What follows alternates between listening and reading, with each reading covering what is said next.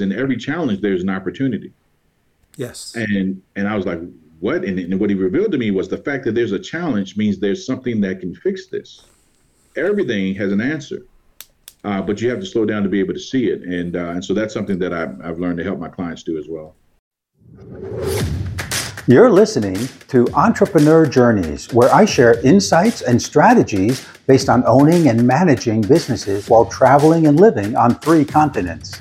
I also interview business owners about their journey, what they learned along the way, and how that can help you with your business growth.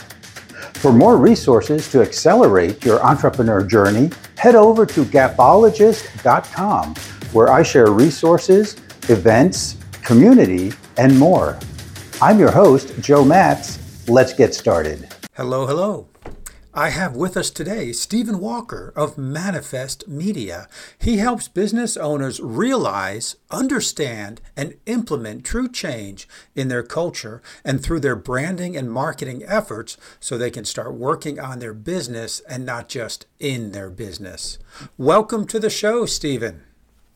Hey, Joe, thank you. Thank you for having me on your show. It is a pleasure to have you here. And you know, just for our listeners, where do you hail from today? I'm in Cary, North Carolina. Oh, great. Hey, you're right next door to me. awesome. It's very rare that I have someone on the show that lives within a 10 mile radius. Mm-hmm. Great. So, Steven, I have a question for you. All right. Was there any indication that you would own your own marketing and media firm when you were in, say, high school or junior high or college?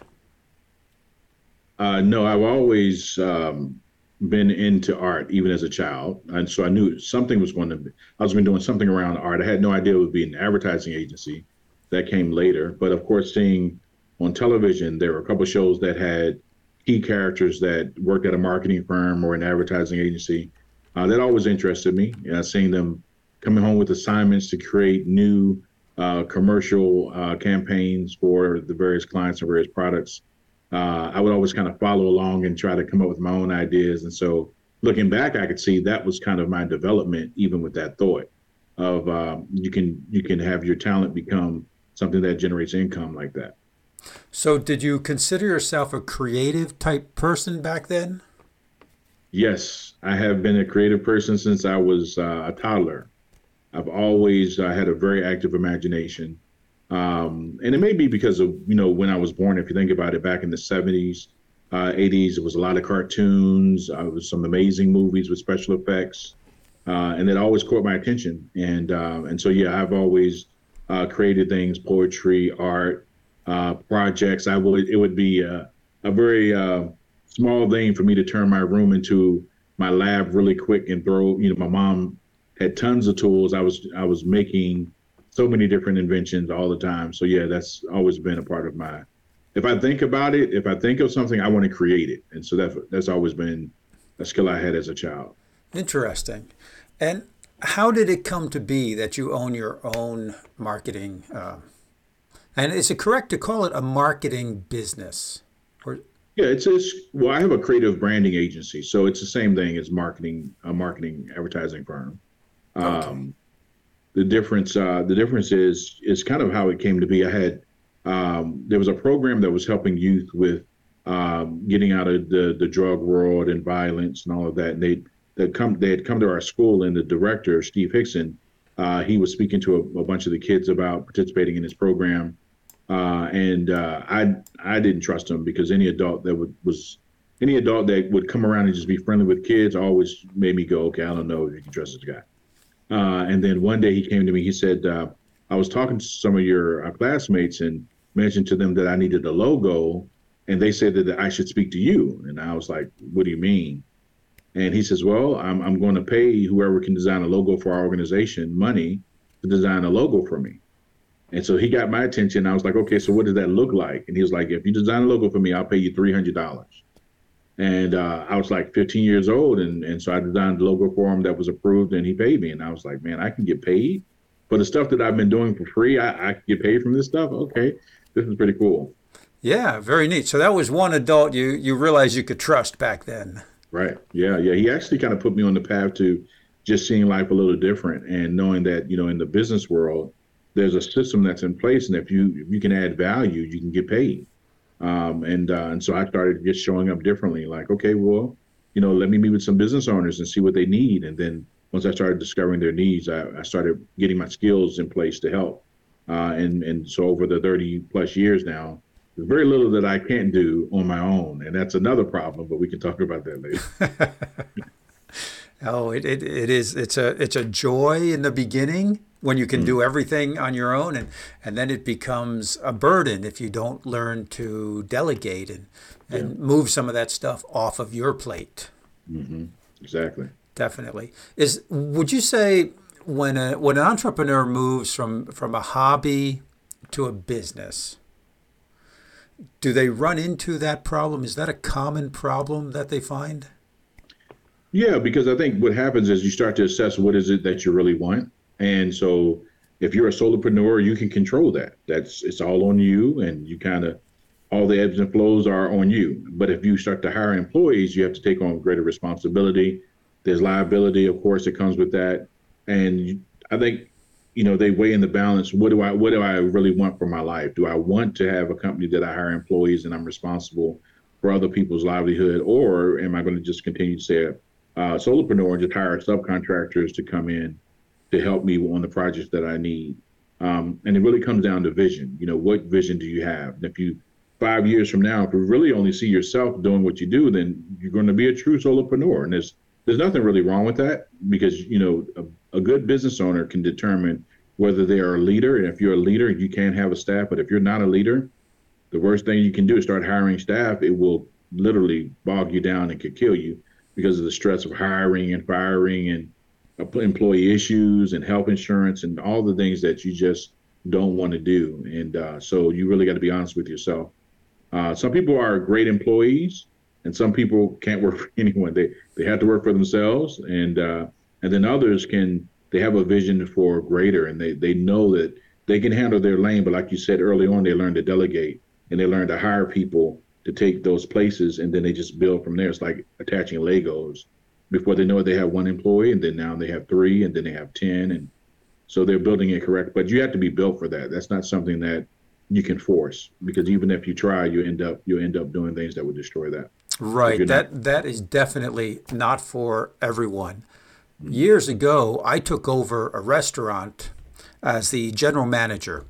And this came to be because the restaurant had lost their general manager, their floor manager, and their kitchen manager. Oh, goodness. All within a week. Yeah, they're about to go out of business. Well, the, the owners came to me and they, they basically asked, uh, Hey, Joe, how do you feel about not sleeping for the next three months? That's right. um, but yes, these people were, were in a position because they were good technicians. They were good at what they did, at cooking, for example, in the kitchen. They were good at, kick, at cooking, at, at, at running the grill, right? Mm-hmm. Running the grill, making sure the meat is medium rare and that one is is well done and they're all timed together, et cetera, et cetera. But they weren't good managers. They weren't mm-hmm. good leaders in the kitchen. And that's what happened. And it just, there was so much pressure on them to do something that they were not built for. Right. And they all quit. They, they decided it, it was just too much pressure, it was too much on them. And they decided they, they didn't want to live that way, which was probably the right decision for them. Yeah. Yeah, man. That's the reality is, you know, work life balance is important. If you don't figure that out early, it could kill you. So, yeah, I'm, I'm good for them. Yeah. Yeah, that was good for them. Not so good for the restaurant. I guess it, looking back, it was good for me. It was a very exciting uh, three to six months. Very exciting. Mm. Uh, lots of changes, little sleep, you know, that kind of thing. Sure. Yeah. So, but going back, how how do we know when someone is ready to take their business from the hobby status? And maybe we have to define what a hobby is. But how do we know they're ready to go from a hobby to a business? Well, over the 30 years, one, one thing that I've seen is that business can drive that. So if you're getting too much business that uh, that you can't handle on your own, you have to make a decision. Do I hire more contractors or or do I build this structure, this company bigger? Do I get a bigger space and place and and and take on that greater responsibility? But oftentimes, well, actually, the true driver should be business. It shouldn't be I want to. I'm just going to go and do it. I'll, I just I'll just go buy a 3,000 square foot facility and you know I'll staff it, and you don't have the business that can maintain it. There's no demand there. Uh, that's never a good way to do it. That's um, a good way to go broke. Yes, absolutely, and and hurt and hurt a lot of people on the way because they're going to be joining you in your vision. Um, and that's one thing that I do within our company is you know vision clarity. You know, taking a look at okay, am I at a place where I can now expand? For example, I had uh, one of my clients. She owns Brandon Hannah Herb Shop in Richmond, in Midlothian, Virginia, and uh, we launched her out, did a huge media campaign, and she did great for years. And then she got so much business that people from another part of town who would travel to her said, "You should come over here." And so she ended up opening up a second a second location and expanding that and doing great. And now she's been in business 28 years uh, because she let the business create the demand instead of her just arbitrarily going out and buying more property and hoping that it works. So what I, what I'm hearing is that when your business exceeds your capacity, then then it's time to expand. But what about people who who are beginning to see the business grow and they expand in anticipation of increased business? Now, that's a unique situation. I think that's at that point what you have to do is invest in the people that can help create momentum for you. Because if you're seeing the demand come, the best thing you can do is to bring people on board, whether they start out as sub subcontractors or you just make the investment. I'm going to pay them their salary every month, even though I'm not pulling any money from the company right now. I'm going to go ahead and pay them what they're worth so they can help me bring in more business. Maybe it's a new business development specialist or a part of the um, some of the technology that you're using becomes more automated and you hire somebody to maintain your click funnels or those kind of things. Um, that's when it makes sense to do that. Yeah. So so if you see it happening, it's it's kind of like uh, fishing. You know, if you go fishing, if you uh, if you throw your uh, your your um, you cast your rod out and no fish are biting, then nothing's happening. But if you cast your rod out and as soon as it hits the water, something bites, and you cast out, something else bites, oh, it's time to get more rods in, or, or throw a net out there because that that is a great area to be in. I actually had that happen. My uh, my wife's cousin uh, bought land and put a pond on the land, and they put the water in and they put the fish in. They loaded it up, and and so when we finally came for the housewarming, the fish had been there, I guess, for weeks but they never fed the fish. Oh. They thought that you could just dig the pond and put the water in, and everything would work out. They had no, they actually had no, uh, no greenery around it or anything to draw bugs to it. And so when I, I came down with my kids, and I had the three rods on the the deck, the the uh, deck they had put out there, and um, and so we dropped it over, and I just had the the uh, hooks hanging there, waiting to get the worms. And I turned around, and the fish were jumping, and I, I was like, "Why are the fish jumping?" So I just put the hook down in the water without any bait and they were hitting the hook because it was splashing in the water. And so we were snatching fish out of the pond. And I told them, I said, guys, you're killing your fish. They are starving. Literally, they're hitting hooks. They're not hitting bait. Um, but if you can get to a place, that's a good place to be actually for a business, yeah. where as soon as you start and you put out a product or a service and people are just on it, you really got to get your hiring up. But you do also have to have your plan ready because growth can kill a company, right? So you have to anticipate that kind of growth because you got to have hiring, you got to have capacity. You got to have product. You know, all those things. You know, you got to kind of anticipate that going in. That should be a part of your business plan as you're getting your vision solidified when you're launching out. And I have heard of ex- exponential growth killing a company. Um, there was a fellow who, and, and, this is a story I heard a few years ago, who put some lockers in one of the grocery stores. And these lockers were for pick up food or order food online and things like that. And it went very well. All of a sudden, the company says, We want to deploy this nationally. Mm.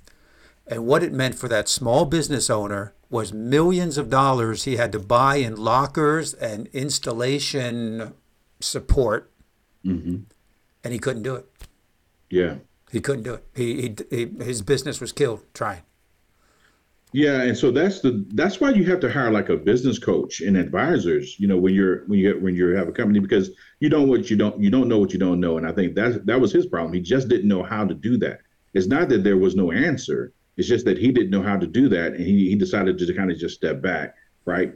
Um, so in that situation, if you think about it, really what it came down to is the investment. He needed the capital for the contract that he had just gotten.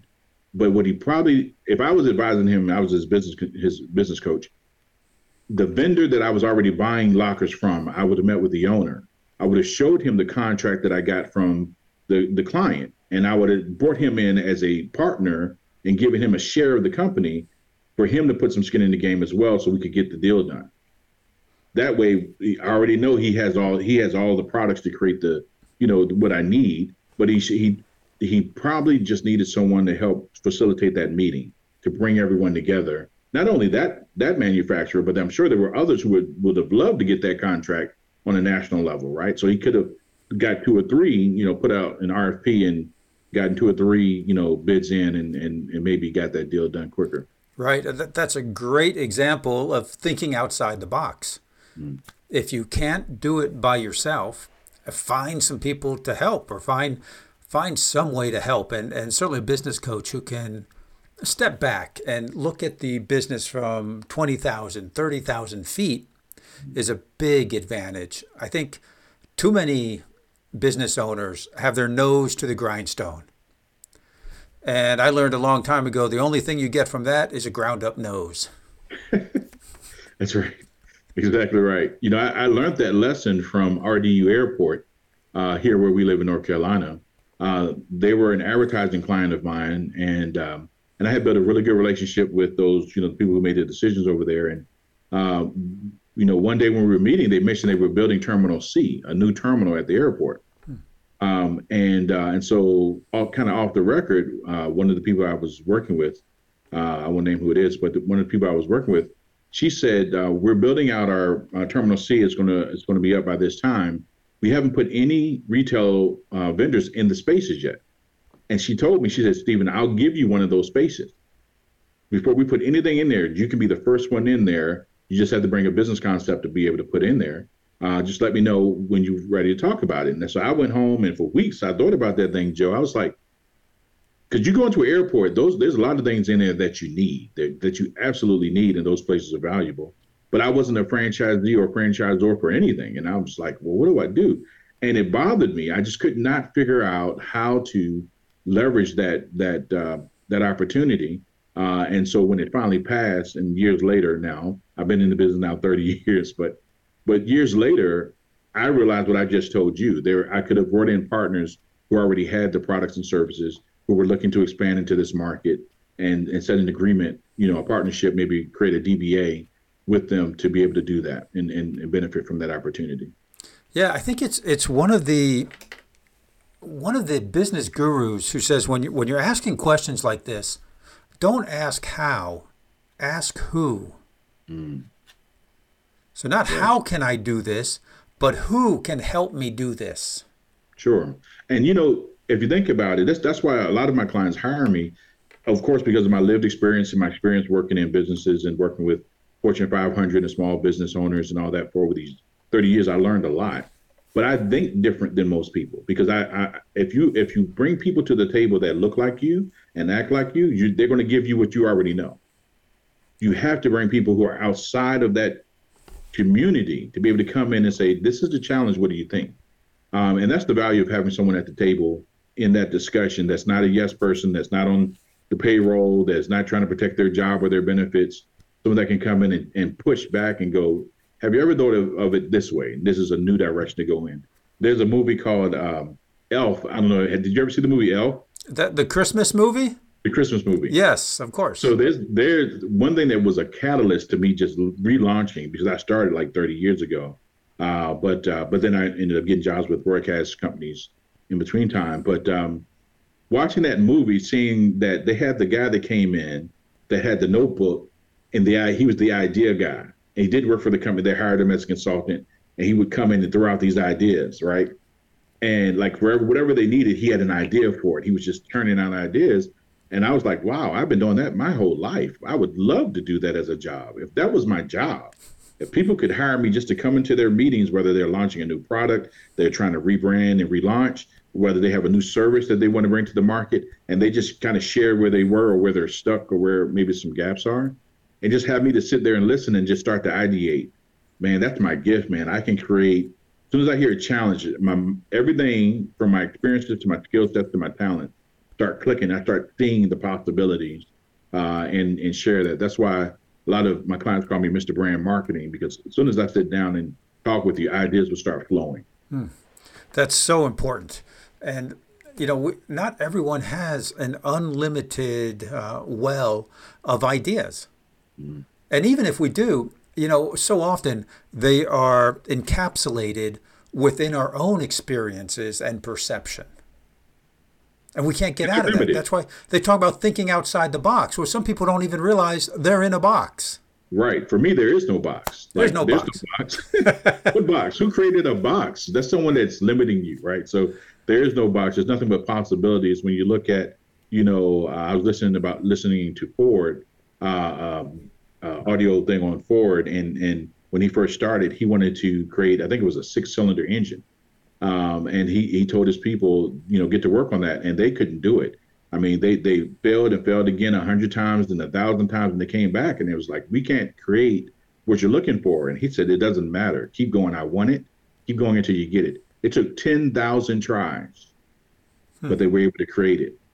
And in that story is that you have to believe in what you're what you what you're going to do in terms of your company. What is your vision? You have to believe that what you're creating is going to be uh, beneficial to other people, and you have to believe in the people that are doing the work not go in and micromanage. You have to give them the tasks and, and know that you hired the right people, but set them free enough so that they can experiment and figure it out, even though they're going to make mistakes. That's a part of learning, right?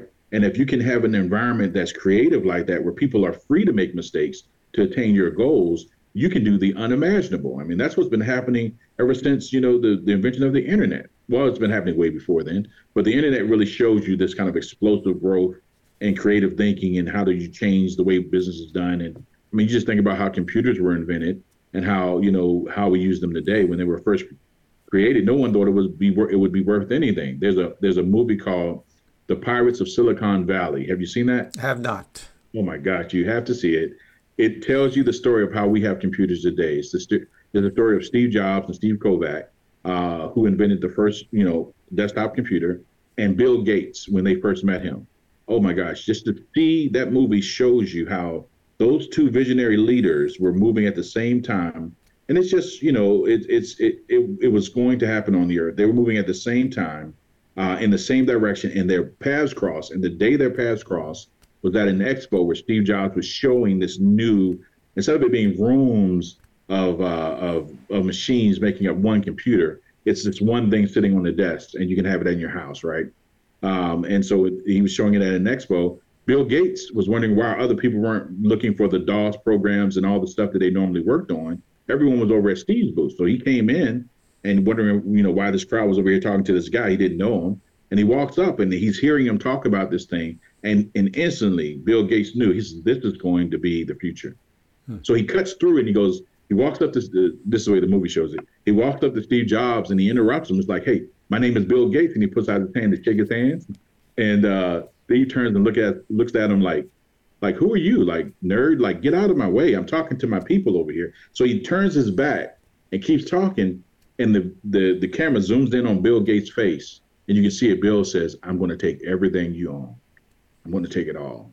and you can see over the story how they kept, you know, the, the I'm not going to go through the whole movie, but you can see how those two visionary leaders unleashed their people to create fresh and new ideas that has now been a catalyst for a lot of us who own businesses based on the internet, based on technology. Sure. They came out of that. Sure. You know, one thing I see happening, and, and I just downloaded this morning a list of 9,000, just slightly over 9,000 companies that are working with AI, and they all have specific AI tools, mm-hmm. very specific tools, 9,000 yeah. of them. I wonder. You know I would, I'm gonna make a prediction. Go ahead. You you were about to say something. I, yeah. I, well, I wonder how many will be around in a year from now. Okay, that was my prediction. You know, first you have explosion, then you have consolidation, right? So the explosion is happening right now. Everybody's jumping in on it. Everybody wants to be a part of it. Everybody's integrating it, trying to figure it out. But what's going to happen is it's going to be consumer fatigue. There's a point where AI will be so prevalent everywhere, doing so much that you it will bother you because that means you have to learn how to use AI in all these different places. there'll be a company that's going to bring instead of it being, you know, 50 companies that do these things, they're going to take those 50 things and combine them into one platform where AI will take care of those 50 things for you instead of you having to interact with all these different programs. Because right now you're having to buy subscriptions for all these different companies. They're, they have their own websites. That means you have to have more manpower or more time, and we're already time starved. Yeah. Right? So, so, so you only can use so many different apps and, and, and things like that. So the those who are brave and at the cutting edge of AI already know that their next the next move for AI is to consolidate it to make it easier to inter, the interface with the uh, consumer. That and then that client will pay you because you're saving them time and frustration and money. So Right. that's Right. And I looked at that list and I'm thinking, man, I know AI saves me time. I do use it to save time. Um, but if I have to learn 9,000 programs, there's no t- there's no saving of time there. There's there's, there's pulling out the hair and going crazy time. even with that, if you think about that, that's the opportunity again, right? Because you're experiencing that as a business owner, and imagine how many other business owners and compor- corporations around the world are dealing with that issue, right? So if you and I had a product that we were launching where they got that same list of all of those AI, and but our company has brought creating an AI that that's, that makes it easier to use and simpler to use for all the different things, then more com- companies would buy our program be- because of the shortcut them having to deal with all the rest of those. So, uh, but those are the opportunities when you see challenges like that. There's always an answer. Matter of fact, that's one thing that uh, um, as I was in prayer one day, I was talking to God about challenges because I hate challenges. I mean, no one really likes challenges. And one thing that He revealed to me was Would you like to get in front of more of your ideal clients and at the same time build your brand and create evergreen content? Well, you can do that with podcast guesting. This very moment, you're listening to a podcast that may have been published today or three weeks ago or three years ago. In a very real sense, you're engaging with the speakers, hopefully enjoying yourself and learning something new at the same time. And you're getting to know the guest and how they help their clients, their customers, and the problems that they solve. You may even be their ideal client and want to learn more about them and download one of their free resources you can find in the show notes, or maybe even become a client of theirs. See, when you're a guest on a podcast, you will enjoy that same kind of engagement. It is perhaps the easiest, most cost effective way to get in front of new audiences. Learn how you can be a guest on the right podcast and engage with your ideal clients with the free resources available at gapologist.com. in every challenge there's an opportunity. Yes. And and I was like, what? And, and what he revealed to me was the fact that there's a challenge means there's something that can fix this. Everything has an answer, uh, but you have to slow down to be able to see it. And uh, and so that's something that I've, I've learned to help my clients do as well. Helping them bring their vision to pass is what kind of what we do. I really like that. In, in every challenge, there is an opportunity because we're all looking for to make life easier, to have more fun, to have more time to do what we want to do, to make more money in less time. And if there's a challenge that is sapping your resources, and let's let's just you know time and money, if there's a challenge that's sapping that, there's got to be a solution to solve it. Got to be. Absolutely, there's got to be a solution. I think what happens is business owners get so busy um, working in their company that they can't see that. We talked about that earlier, working in and out on, right? Right. That's kind of become like cliche-ish now, but the, it's a true thing that you can't see anything because you're inside of it, you know. And, and and until you're able to get free enough to, matter of fact, this is what happens if you take a business owner that's able to step away from their company to take a vacation for like a month or two months somewhere and, and enjoy kind of a break. Um, when they finally come back and see their company, it's like an aha moment for them. They finally can see what they actually have. But while they're there, they cannot experience it. That's why that that show um, Undercover Boss is so amazing because they get so high up in making and generating revenue and making you know great products and services and, and impacting the world that they're living in these ivory towers, but they never come back down through the organization to see what's holding them up. And so the moment they do, they come back down to the, the foundational levels of their company and they talk with those who are generating that revenue, those people on the front line, and they see their experience, they realize where they're falling short.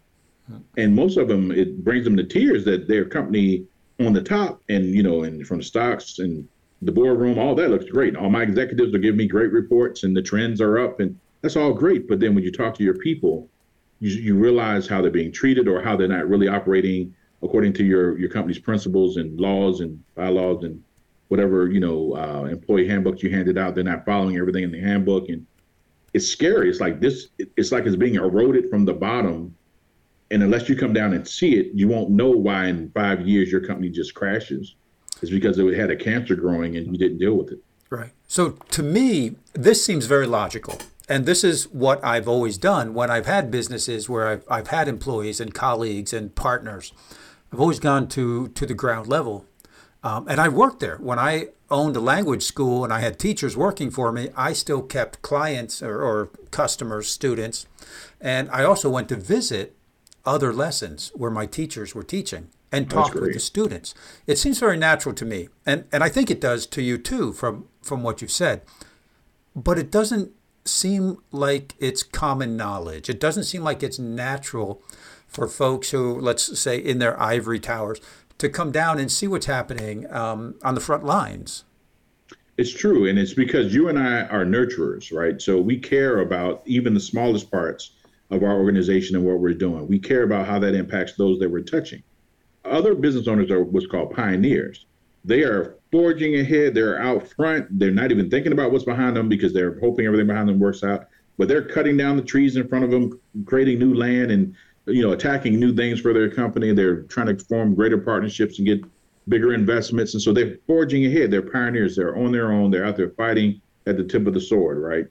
Uh, and that's when that happens. When you have leadership that is uh, they're not intentional. They're they're really accidental in the way they manage that they're only doing their part. And a lot of what happen what happens is when you have a pioneer driving an organization, you know, they got it to where it's at on their own and they've been pulling everyone forward. They hire a support staff to help them on the executive level, you know, the C-suite. Uh, and those people are like them. They're they're forging ahead. And when you have an organization that is not connecting on every level below you, and, and there's, there's another kind of person called a connector.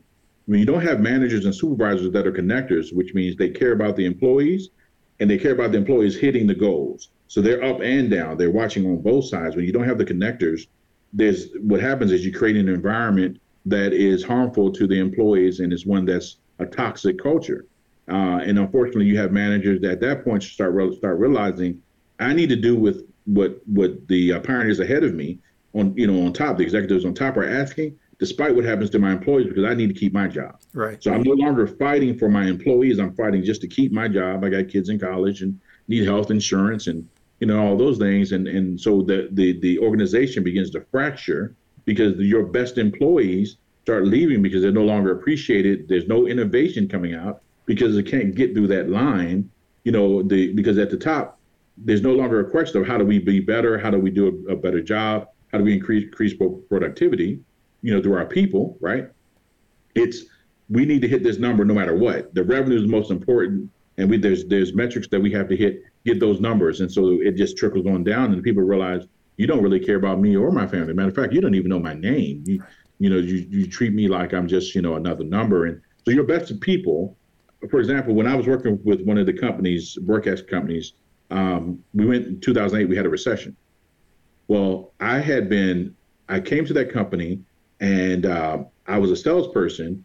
Uh, they had a, they had uh, thousands of salespeople across the nation. They had a competition. I was the number six seller in the nation. I got promoted to local sales manager. Within that same year, because of the work that my staff and I did, I got promoted to general sales manager by the end of that year. So my, I mean, I was President's Club winner and like all of that stuff. Then the recession hit. So I was general sales manager for like three years we were hitting our numbers, millions of dollars every year. We were hitting our numbers. Our people were just doing great and making impact in the community with events and, and everything that we were doing uh, in advertising uh, that was working. And so when the recession hit, corporate said we have to let some people, we have to lay some people off. And the quickest way to, the, the you know, most corporations look at it is the quickest way to, to, to, to save the most money is to hire those you're paying, you know, fire those you're paying the most, you know, the most. And so they came down in every market, and the managers were the first to get let go. Not the underperforming salespeople, the managers who had been driving the revenue for years. And so when they let me go, I, it was a thought that I had after I got let go, and and uh, when I got laid off, and I got a severance package and everything, which was great. But my thought was, that's so short-sighted as a corporation. How do you let go one of your highest performing individual salespeople who you promoted to management instead of saying, okay, he's valuable, and why don't we let go these three underperforming salespeople and give him that list to keep him in our organization so that he can help turn this thing around for us and recover that revenue and give me the option of you'll no longer be general sales manager, you'll be a senior marketing manager, and we'll have a list ready for you if you want that. So you can pick the severance or you can stay with us and this is how we're going to take care of you. Like one of the, but it's never that. It's we're just going to fire a bunch of managers all the way across the board, uh, and and not try to figure out how to keep your best people in place to help you for your future. Right. And now they are hurting. They are severely hurting because they went from 20 sellers in this market. It was a 20 million dollar market down to five sellers. Now they're and this is since 2008. Now they're down to five sellers. You can imagine what the revenue looks like. Yeah. Yeah, that's and I've seen that also. I've seen where a company needed to to cut costs. They had 130 locations across the U.S. They fired the most recent employee in each location. Sometimes the most recent two employees, mm-hmm. but sometimes those new employees were the most productive. Yeah. But you know, my understanding was, um, Steven, they had to do that because of HR and they might be um, they might it might be found that they were uh, favoring some employees over others. And so to avoid that issue and, and be quick about it i guess was one objective. Also just fire everybody. Most recent fire in, in each location. Just go. Right. We don't care about volume about productivity about anything right? Exactly. So instead of taking the thought okay this is the challenge we're about to face. Let's let's have a discussion throughout our organization on how do we not fire anyone? What do we? How can we change the way we're paying out? For example, if they said, "Well, you're going to get less commission so we can keep more of a sales staff and not fire you," so so your commission structure is going to shift for this time period, but we're all going to bear the responsibility of getting the whole company back up. That would have been a better approach because it shows that you care about your people and you're trying to figure that out. But just kind of the knee jerk reaction just to fire people uh, in those kind of times is it's challenging and it's hard. It destroys a lot of families and people. Yeah, and and I think it was a knee jerk reaction. Knowing what I know about this company, the um, junior managers, senior managers, the VPs, they they didn't openly talk about what was going on because it was looked at as being negative. Right. You're being negative. You're bringing, bringing up problems. We are forging ahead, like you said, chopping down the trees. We're forging ahead. We don't want to hear about the problems until yeah. they had to do something really quick. And that's the thing that I, I love coming into companies, talking to the owners and the C suite to, to determine okay, what's the strategy here? Like, this is where our challenge is. What's the strategy? What's our next play? Because if you think about it, every challenge, there's an opportunity, right? So what is our opportunity? If the owner, and this is this is true, if the owner cares about their employees, like it hurts them that they have to fire someone, those are the most likely ones to hire someone like me to come in. The other ones are all they're all corporate as long as they keep their job and you know their golden parachutes in place. I'm good. I'm, we're just going to do what we have to do. Um, of course, the larger the organization, the harder it is to move it and change things. Sure. But the reality is, if you can come to a place where you can have a discussion around, okay, these are our challenges financially how do we increase productivity? Because that's an answer. How do we increase productivity? How do we generate more sales off our existing client base? That's another answer because you're increasing revenue. How do we diversify? What what can we do to increase revenue from a diversification standpoint? Number four is how do we partner? Where does it make sense to partner with other organizations or companies that we can share our consumer our consumer base so that we we're now generating revenue from an existing uh, database from someone who's not our competitor, but they're a complement to our company, right? So like all of those are answers, but unless you have someone that can come in and help you think through those things, you know, it's it's up to you. And, and a lot of times we make mistakes that hurt us in the long run. That's right, and it, it's good to have someone with the experience on the team, and oftentimes that is a business coach or a business consultant mm-hmm. that can come in and has the experience because they've they've traveled that path before. Sure. Yeah, and it's a scary thing. I, you know, owners. That's another reason why a lot of people don't actually get a company where they launch a business because it is scary to have the responsibility of employees and to have uh, to know that you are legally responsible for things being done correctly. And in those situations, it's it's heartbreaking to know that you could hit a downturn. You know the you know the stock mar- market fluctuates, right? And every what eight to nine, ten years we have you know a downturn in the market, right? And so you know I don't want to call it a recession, but every now and now and then you know you're going to hit a spot like that in business. How do you anticipate that? Prepare for that? How do you um, how do you come out of that stronger and not you know a company that's ready to just fold in the midst of that? That's challenging, but that's why you have people to come to help support you in those times and, and create those plans to uh, to to. And this is the other thing I would say: if you're a business owner and you're watching this, the best thing that you can do is empower your employees. Don't try to figure the answers out. Share with your employees exactly where you are and have them give you the ideas. That's that's you want to share the weight. And once you do that, they feel more empowered. They feel like you care. They can generate ideas that you can't because they have different lived experiences and different perspectives. And then as a group, you can have if you're in multiple markets, you can have Chicago in competition with Miami. Like whoever comes up with the best idea gets bonuses, and and it can be like a fun thing that you do, and everyone's active. But their mindset is we're saving our company. We're not I'm saving my job. It's no, we're together. Hmm. We're one family, multiple locations. We're all fighting to save our company, and we can do it together. We're better together. That's what I always say. Right. Yes, of course. And that's, you know, when you're talking about that, you bring to mind uh, masterminds, brainstorming sessions, where you get people from different backgrounds and different perspectives to throw out ideas and to offer suggestions. And oftentimes, what, what happens is suggestions and, and ideas and, and new directions come up that never would have come up if if the owner had just consulted the space between their ears. Mm-hmm. Yeah, I had. Uh, I kind of learned that from one of the, the, broadcast companies that I work with. Um, we were it was, a, it was, in fourth quarter. There was a, a, certain revenue goal that they they wanted to hit, um, and the idea that they came up with was they went to the top sellers. It was me and two other people, and they said, "This is the number that we're trying to hit." Now we divide it in, in three parts. This is would be your goal. Do you think you could get that generate that amount of uh, revenue in the next two weeks?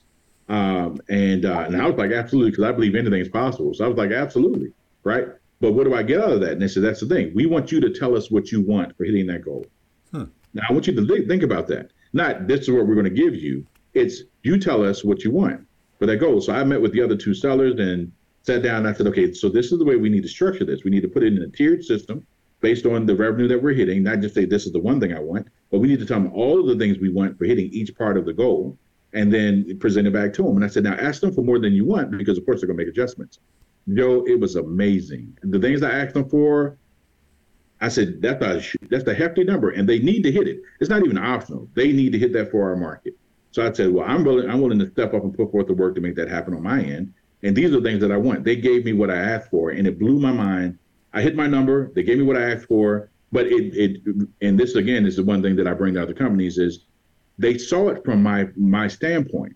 They didn't say like most sales managers and sales organizations would go, everyone get to work. We got to hit these numbers. You guys aren't working hard enough. Hit your numbers. We're going to check in every day. We're going to have meetings every day. That's not what they did. They gave us the freedom and flexibility to attain the goal based on our own desire to get the prizes we wanted. And so every day when I came to work, it wasn't I need to make money for them. It's I it was vacation for my family. I need this cash bonus. I need these products. Like the things, it was my Christmas list. And uh, and they gave me what I asked for, and uh, we all hit our numbers. It was amazing. Yeah, the, the it's amazing what you do when you let your people go free to do what they can do. That's right. And the power of motivation when when you got the opportunity to to set the goal, figure out how you're going to reach that goal, and design your own rewards that's absolutely amazing. That that's a system right there. That alone would, I think, it would, um, it, it would stimulate parts of the brain that normally wouldn't be stimulated when people are telling you what to do and what you're going to get when you do that. Exactly right. Well, so I, I tell you one thing that I love doing. I did this with a, another broadcast company that I was working for when I got promoted to uh, management. Um, so we had uh, tons of sellers, and we needed to hit this this four quarter number and I got I must have saw this on television. I think I may have seen it on television. But they took a very small amount of money and they created a prize uh, a prize system uh, for for hitting certain revenue goals, right? So so what I so what I told this organization, I said, give me ten thousand dollars. Let me go and buy all the things that I need to buy, and we're going to put them in 20 folders.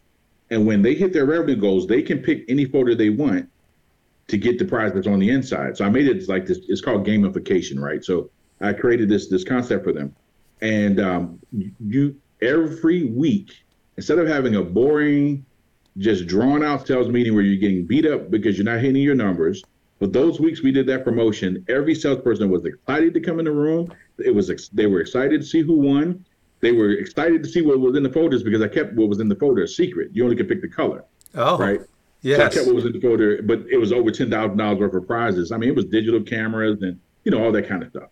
Um, and so um, every time they got a folder and opened it and said, "This is what," you know, I had a picture of what it was on the when they took it out.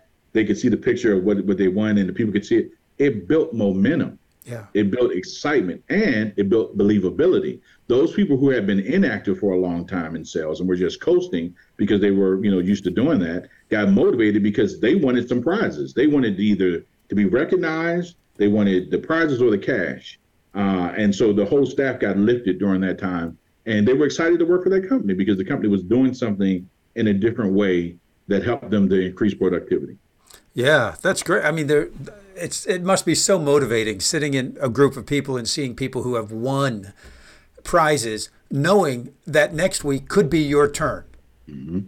And you've yeah. just got to got to stretch. You've got to reach. You might have to get outside your comfort zone, but you can reach that level because you're watching other people do it, and the belief just increases in the whole boat. Like you said, rising tide rises all ships. All ships. That's right. So one of the things that I, I wanted to combat was um, call reluctance. You know, salespeople get burnt out. They don't want to keep calling a bunch of people. Call reluctance is a horrible thing. So the way you com- you combat that is, you know, with your existing, just through your existing relationships with the sales you made not only this year but over the last three or four years, the ability to go, okay, I can call them back and create a solution, a marketing solution for them right now during this time period, this small window, and I can call them some favors. I can call up Joe like Joe, look, I'm in the competition. I need five thousand dollars. I'm going to give you this package. I'm going to give you the package plus bonuses, but I need a five thousand dollar sale in order to get this bonus when for next week. And you're like, Steven, I was about to spend ten grand in the market anyway, so if you'll do that for me, I'll give you ten grand. Hmm. Right? It, it gives them a reason to call. It gives them a reason to reconnect and, and, and build on relationships, but it also helps them be in a position to give something to their clients that they need. It reminds them, well, I should definitely give you a call. Imagine had I not had any motivation, you'd have bought, you spent that ten thousand with the competition, and I would step back like, well, my clients don't want to buy. Nobody wants to buy. I'm sorry. I, I don't know what to tell you. But see, and that that is because of call reluctance, right? right. Well, I had gotten when I got to another company. One of the first things I did, and I love teaching sales managers this this concept. When I got to the company, the first thing I did was I looked at all the folders for past clients that had been set aside and had dust on them. Like there was like a whole room in file cabinets with past clients from the last three or four years. Joe, I call. I started calling these people up, like, "Hey, my name is Steven Walker. I just started working for this company. I noticed you advertised a few years ago. How's business going? Do you need help now?" One of my first sales was a ski, uh, a place that sold ski equipment, and uh, in Raleigh, North, in uh, yeah, it was in Richmond. It was in Richmond, Richmond, Virginia. And um, when I walked through the door, they was like, "We haven't seen a rep in years." Mm-hmm. Exactly they they they knew the company, they knew the product, they listened to the station. All of the work was done for me. All I had to do was say, "Hey, we're still here. Are you ready to get back into marketing and standing out in the marketplace?" Um, and so the just the those little ideas are things I think that you know a lot of companies just need help with to remind them of the basics and kind of get people back into managers and sellers back on the same page to do what they need to do. Yeah, sometimes it's just getting back to the basics, dusting off those files, making those calls. yeah. yeah. Well, Steven, we have come to the part of this podcast that I like to call the lightning round. oh, okay. Are ready. you ready? I, I watch your podcast, so I knew this, this was coming. I'm ready. All right, my friend, here we go. How has your entrepreneurial journey transformed you? Great question. Uh, it has made me tougher. Tougher. yes, it has made me realize that if if anything is worth doing is worth fighting for. Um, and and I've seen you see people who are successful in companies, but you don't know their journey, their entrepreneur journey, right? You don't know that until you sit down and you talk with them. And in my business, as a marketer, I'm privileged to be able to sit down with owners and CEOs and C-suite executives to kind of hear their story and their journey. And you you hear the same story over and over again. You know, it wasn't easy. It was challenging. They brought people to help them with their challenges. They were open to more information to change some things they were doing wrong. They didn't know what they didn't know, uh, and and so there's a value to being able to be uh, open and teachable. And as as a business owner, I learned to incorporate that into my own business. Like, okay, I need to get back to basics. I need to stay connected to the community. I need to network and stay a part of other people's communities and network. I need to also look at my products and services and see what value I'm bringing. Am I creating the same widget as the person next to you know beside me, right? And and I need to make sure that my pricing structure is the way you know is the best um, fit for my clients, not just this is what I'm charging, right? So you know, supply and demand is important. So I learned all of that through experiences of my my uh, my clients uh, over the years. And so when I started my own company, I just had to create a company that that that gave more value than I than I charge. And I think that's when you win is when you're hmm. over delivering and you're under promising. So that's how it, it really changed me. Yeah, yeah, great. Okay, what most surprised you as a business owner? That um, you can't keep running at full speed. I thought that once you started, it would just kind of grows because you kind of feel like you have some mileage behind you. So you, are you're you're you're growing and you're as you're going. Uh, but if you don't keep putting things in place to help you create momentum uh, and stability, you can find yourself one day at a standstill, wondering what's happening. I'm no longer motivated. I'm no longer passionate about what I'm doing. I don't even know where I'm at. Um, and you might even be making money, but you're no longer satisfied. Um, and it's because sometimes the goalpost moves a little bit and you don't know it. You, you, you actually stopped and really what you want is ahead of you and you just compromise. You're like, okay, I guess this is good enough. I'll just coach from here. And, and you can't do that. If you don't move, anything that's not moving is dead. Mm-hmm. You, you, have to continue moving and growing.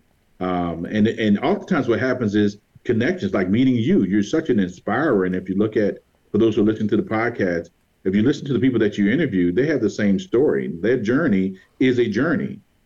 They're still on it, right? Yes. So there's there's no destination, right? the journey, the thing that you have to, and that's the other thing that God um, really corrected my heart about was, uh, and I was surprised about. This is another good point, is that it's not the attainment of the revenue goal that you want that's important. What's important is the journey that it takes to get there, yeah. and you have to enjoy the journey. Yes, it's a, it's the journey that changes you. It's the journey that stimulates you and motivates you. And oftentimes, someone, I mean, you get to the end of what you think is the end of your journey, mm-hmm. and the most satisfaction after the party, right after the champagne. Then what do you do? That's the lowest point. Then what do you do? You, you need a new journey. You need a new yeah. goal. You need to keep going. And and you know the U.S. discovered this in in the '60s when they put a team together of, of scientists and engineers and, and people in technology in the 60s, right, uh, to get people to the moon, to send mm. someone to the moon, those folks experience, a lot of them experience a, a type of depression after the Apollo mission had reached the moon and the astronauts were back home safe because it was such an amazing time of, of discovery and innovation and achievement. And what they found they needed to get these folks new goals, new yes. stimulating, exciting goals, or they would have remained in that state of depression. Yeah, and that's the thing that I, I help my clients do as well is the loss of vision gives you a loss of purpose, right? So if you no longer have a vision, uh, you there's nothing driving you, nothing waking you up in the morning. You lost your ability to, to have meaning, and and that's horrible. Yeah, you know, we we we have to, you know, I my uh, coaching side is uh, purpose and power, right? So you have to live your life on purpose every day. And and if you don't have a purpose, call me, contact me. Let's talk about it because you actually have one. We just got to dig down and get it and make it seen and visible for you. That's right. It's in there. It's in there somewhere. Yeah, it's in there. Yep. Okay. Everybody what, born has a purpose, so yeah. What unexpected challenge have you had to overcome? I think it goes back to how we started. You know, going from a solopreneur to a business owner. Um, I had I'm, i had I had to wrestle with that. Do I really want to hire employees and do that kind of thing, or would I rather be a solopreneur? And that goes back to the fact that I can do so much on my own. You know, people hire people to help them revamp, uh, relaunch their websites, or create a new website for them, for example, right? And the, the horror stories I get from the clients who come to me is I was working with a web design company. They took so long. It's not what I wanted. You know, and a lot of web design companies charge ten, twenty thousand dollars for a website design. It takes two, three months. There's all these revisions when when my clients come to me, I will have your website up within a week. Mm. Some I have up within 48 hours, and it's exactly what you want. You know, so so knowing that is like, can I hire someone that does what I do? Because I do it, it's second nature for me. I listen to my clients' needs. I hear their vision. I see their brand. So it's so easy for me just to create it rather than me to outsource it to other people. And so I had to really come to a, a point where I said, nope, I'm a solopreneur. Hmm. I will subcontract work that I need to. I'll have a great team, a great uh, a great group of people that I will work with. Like I have animators, I have videographers. You know, I have people that that can do. They're better at me. They're better than me at certain things. So I hire those kind of people where my gaps are at. So you're almost like a general contractor of a website builder. Exactly. Yeah, that's so, that's so, awesome. Yeah. So when I when it comes to websites, I do everything. So I don't hire anyone to do anything on that. But shooting video and and animation, that's something that I, that I outsource. Um, but but again, I think that's the value of knowing who you are as a company. Like, who are you really? I'm not I'm not trying to be anyone else. You know, I, I'm an inventor as well. So for me, my goal is like what we were talking about with AI, is to create shortcuts for my clients to save them time and money. Maybe I'll have partners on that, and that might create another company um, because I love doing that. And maybe I will be at a place where I have equity play in some companies that can't afford the ideas that I create, and we just create a DBA and do it together. But still, the point is, you know, at the core of my company, Manifest Media, it's just me, and I'm and I'm fine with that. Yeah. Well, you've got contractors and you've got people in the gig economy that you you can reach out to. Tons of them, and actually, I got a concept right now for mothers. There's so many single mothers that have their kids at home and they're at home, uh, and they're fighting: Do I go back to work? Uh, because if I go go to work, all of my money is going to go into daycare and that kind of thing. And I'm like, actually, I was just uh, kind of formulating the idea this morning it's just I'll have, hire a whole group of nothing but moms at work, I mean, that work from home, and uh, and I'll just funnel business their way, and, and I'll promote it as that. You're helping mothers stay at home with their kids and and protect their families from you know not having them around because right. they're at work all day. Yeah, um, that's great. Keep keep me up to date on that one, Steven. Okay, we'll do. All right, man. Hey, what book has made a big impact on you, and who would you recommend that book to? I saw that question, and you know what? The the one that comes to mind is green eggs and ham. No, I'm, I'm joking. Not the Dr. Seuss book. Whoa, Dr. Seuss, that's a throwback. Took you way back. Um, no, I, I think uh, Think and Grow Rich. Uh, that book I, is, you know, I keep going back over and over and over that book again um, because it, there's so many great stories in there, hmm. uh, and I think that you know when you when you look at the best way to build um, and make impact in the world is to find those who've done it before and learn from them yes. instead of learning on your own and from your own mistakes. You know, going back, being able to go through and, and what I do is I wanted to pull it up. Uh, I have the audio. I wanted to remember the name of the company. Uh, Audible. I have Audible, and um, and so because I have Audible, I'm able to listen to it while I'm driving, listening to it in the house. I don't literally have to sit down and read the book. Like my daughter, she's very textile, so she has books. So she loves tucking books. But me, um, being able to hear um, Napoleon Hill go through the stories and hear hear what he did and the people that he he was able to get their stories and put them into the book. It's amazing. It, it is amazing, and I I love Audible because I I will listen to Audible. I will listen to business books. Mm-hmm. But I have some pleasure books I read too. I'm I'm into sci-fi, for example. I love sci-fi. I'd rather read the sci-fi than listen to it. Mm-hmm but you know, business books, Audible is is great as long as I I've, I've got my voice recorder with me. So when an idea hits me, sometimes it's what they say, sometimes it's what's said in the book or, or read in the book that stimulates something inside of me. Yep. Exactly and I want right. to capture it. So I always have my voice recorder or my phone. Sure. I was gonna say your cell phone is perfect, man. You just I have so many uh, um, audible notes that I put down in my recorder I'm, I'm like, I need to put that up in the cloud so it's protected, you know, because it's you come up with some great ideas. Plus, my I have the Note 10 Plus, so I can write right on my screen any notes at any time. Because sometimes they come so fast, you might lose it if you don't get it out. Or at least that's my challenge. Is I, I I'm so creative, things just kind of flow out of me, man. That's why I write poetry and and art because it's so free form. I can just let it out and, and flow with it. So yeah, I, so I used to call my my digital voice recorder. I have a, a little unit here and oh. I used to call it my idea capture machine. that's good. Your idea capture machine. Yeah, that's. I had one and, and it had tape. I had the one with the tape that you pop out. oh yeah. but yeah, I had one of those long time ago. But thank God phones do that now, so that saves a lot of time. Because yes. I always, you always have your phone with you, you know. So right, yeah, and if you, yeah, and there are apps that you can use to record your voice. Because if you're driving, you really don't want to be taking notes, right? But you can push a button and record exactly your voice. Right. Yeah. Exactly Last right. question, Steven. What advice would you give to aspiring entrepreneurs in your industry? I would say uh, begin with the end in mind. So don't just get started. There's a lot of people say just just get started, get moving, just go, do what you can with what you have. No, that's no, that's not, that's horrible. That's like telling people go buy, go build your house. Just I know you don't know anything about contracting and plumbing, but start. It's important. Just no, order a bunch of wood. Order yeah. a bunch of wood and some PVC tubing, and you'll be fine. It'll be beautiful when you're finished. no, I, I, would say, you know, begin with the end in mind. What kind of company do you ultimately want to have? Hmm. And then go backwards. Who do you know that has those kind of companies? See if you can get a meeting with them and get some some ideas for them on how to start and what to do, so you can get some shortcuts. And just take a step back and figure: Are there some classes I need to take? Are there some organizations I need to uh, to to go to? Small business administration they have classes that will they will train you on how to start a business and and and the kids that start a business that has longevity. You know, a lot of people start businesses and close them down, right? So you want to be able to to build it properly from the ground up. So you got to have a proper foundation, proper foundational understanding for your industry, for the technology, for the cost. You got to count the cost before you build the house. That's what the Bible says, right?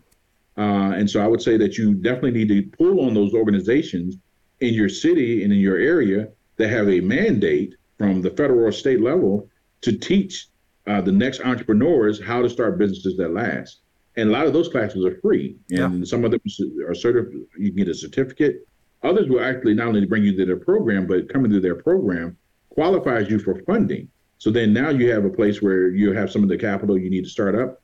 And then a lot of them have resources and connections in the community that will give you a network of people who you can do business with. So I would say begin with the end in mind, but when you start, make sure you start with the proper partners that are educating you and take your time to build your foundation. It's not a it's not a race. The race is not given to the swift or the strong, but to them that endure to the end. So take your time. Yeah, you want to build something solid. And you know, the tallest building in New York City was first the deepest hole. Wow. I didn't know that. Because you need that foundation. You need the foundation. That's amazing. I'm gonna have to use that, Joe. I'm gonna give you credit for it though. All right, great. all right. Hey, so Steven, do, what what do you have for our listeners today? Well, well, I, there's a lot that I'm doing. I actually I'd love to give an invitation um, to you know a, a, webinar that I'm going to be doing at the end of September, um, September the 28th, um, and they can go to my website, uh, MannaFest Media llc.com and that's not the word manifest it's christian it's m-a-n-n-a so that's manna and then fest f-e-s-t so mannafestmedia llc.com um, and they can click on the banner and get right to the page but uh, what i'm doing is a, is a workshop of how to build your own branding and marketing strategy. A lot of the companies that i'm talking with right now are there's so much clutter out there uh, there's so there are people giving advice on how to run social media posts and do that uh, but they don't have a strategy. They're just doing a lot, uh, and it's not really getting them the result. The return on investment is not there, um, and so I'm what, what, I'm doing in this webinar is I'm intentionally slowing things down and getting back to basics. Get right? back to basics. You, have got to have a strategy before you get knee deep into the tactics. Yes, and so I have a um, I have a uh, on my website. I have a. Am I able to share um, share the screen so you can see this? Um, not on the podcast, Steven, but we will have links in oh, the perfect. show notes. So I was going to say, when you go to that uh, my website, you click on the banner to uh, to look at the building your branding and marketing strategy. On that page, if you scroll down, it says click this banner. You can get the seven secrets to developing your personal brand strategy, and that's free. And so the the webinar, the two hour webinar I'm doing at the end of the month, I'm going to drill down on those seven secrets. But I'm giving them the seven secrets with some summaries there for each one of the secrets that are the basics to building your brand strategy. Okay, and we'll make sure we have all of those links in the Perfect. show notes. Wonderful. Okay, very good. You're amazing, Joe. Appreciate you, man. Steven, thank you. I appreciate it. Good conversation. Lots of lots of gems in that Absolutely. conversation. Thank you. Great. Bye now. All right. Have a good one. Bye. Thank you for listening to Entrepreneur Journeys. Remember to subscribe so you catch all the episodes and check out the show notes for any free giveaways or gifts that were mentioned during this show. Entrepreneur Journeys is brought to you by Epexible, providing the insights, tools, and transformative structures to help you reach your business summit. I'm your show host, Joe Matz, and until next time, I hope your journey is filled with breathtaking views and successful outcomes.